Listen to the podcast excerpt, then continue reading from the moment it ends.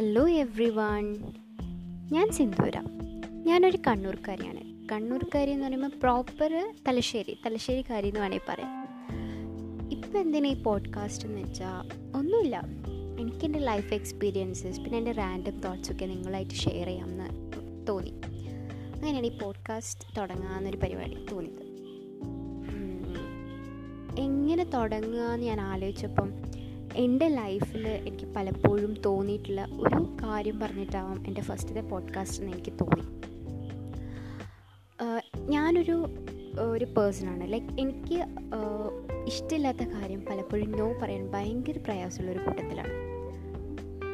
ഇപ്പോൾ ഒരാളൊരു കാര്യം പറഞ്ഞു കഴിഞ്ഞാൽ എനിക്ക് ചിലപ്പോൾ അത് ചെയ്യാൻ ഇഷ്ടമുണ്ടാവില്ല, എന്നാലും ഞാൻ അവരെ പ്ലീസ് ചെയ്യാൻ വേണ്ടിയിട്ട് ആ ചെയ്യാം.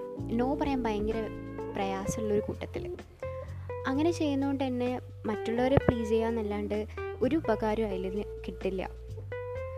എനിക്കെപ്പോഴും അങ്ങനെയാണ്, മറ്റുള്ളവരെ എന്താ ചിന്തിക്കുക ഞാൻ നോ പറഞ്ഞു കഴിഞ്ഞാൽ, അവരൊക്കെ അത് ഹേർട്ടാവുമോ അങ്ങനെയൊക്കെ ചിന്തിക്കും. പക്ഷെ അതൊക്കെ എന്താ പറയുക, നമ്മളെ ലൈഫിനെ വേസ്റ്റാക്കും, അത്രയൊക്കെ ഉള്ളൂ.